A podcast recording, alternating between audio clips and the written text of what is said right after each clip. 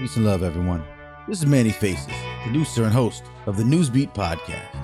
Our award winning, groundbreaking format brings together the worlds of social justice journalism and music.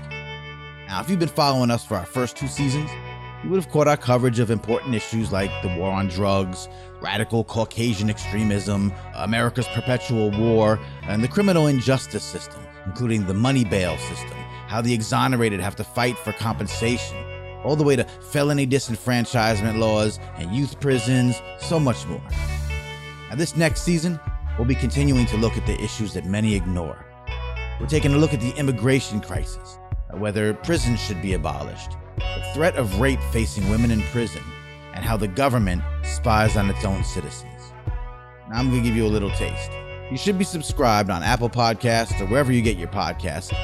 But now's the time to binge away and check out all the episodes you might have missed Newsbeat, the world's most innovative news podcast. Social justice never sounded so good. This administration is deliberately instilling fear in people. It's a psychological warfare. It comes with a with an expectation of violence.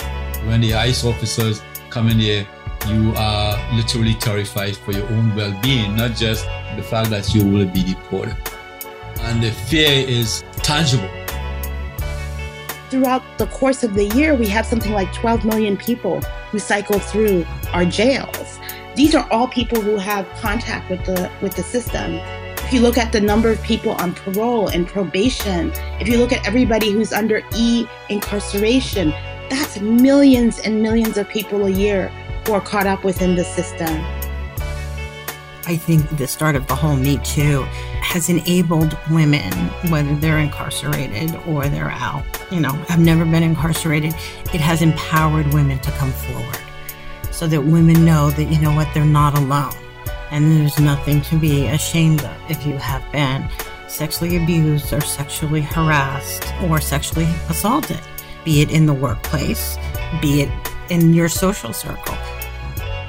The black community is generally surveilled, generally targeted to be contained and suppressed. Uh, you don't have to be political uh, for you to be targeted. You, all you have to do uh, is be black.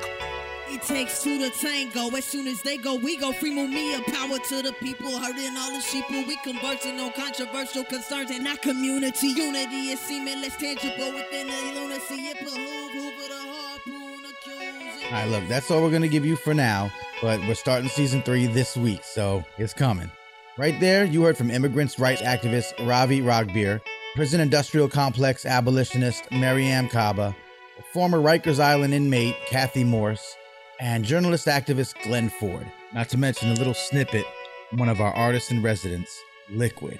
Just a handful of the many voices to come covering the many topics that we have lined up for season three.